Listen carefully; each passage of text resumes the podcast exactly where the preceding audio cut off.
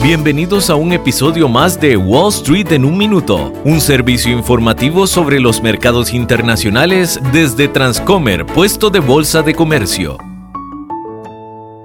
Hola, soy Wilson Gutiérrez, asesor de Transcomer, puesto de bolsa de comercio. Twitter parece estar en problemas financieros. En un tweet la semana pasada, Elon Musk dijo que la plataforma ha sufrido una caída del 50% de los ingresos por publicidad. Esto debido a que desde que Musk tomó el mando, hordas de negocios dejaron de utilizar el servicio de anuncios de la app. De los mil anunciantes principales en Twitter en septiembre, antes de que Musk tomara posesión, solo el 43% seguía activos en la plataforma en abril. En otras noticias, en un intento de atraer tráfico al sitio, Twitter anunció que los creadores de contenido podrían obtener una parte de las ganancias publicitarias de la plataforma. Para ser elegibles, los creadores deben de tener Twitter Blue y al menos 5 millones de impresiones en sus publicaciones los últimos tres meses.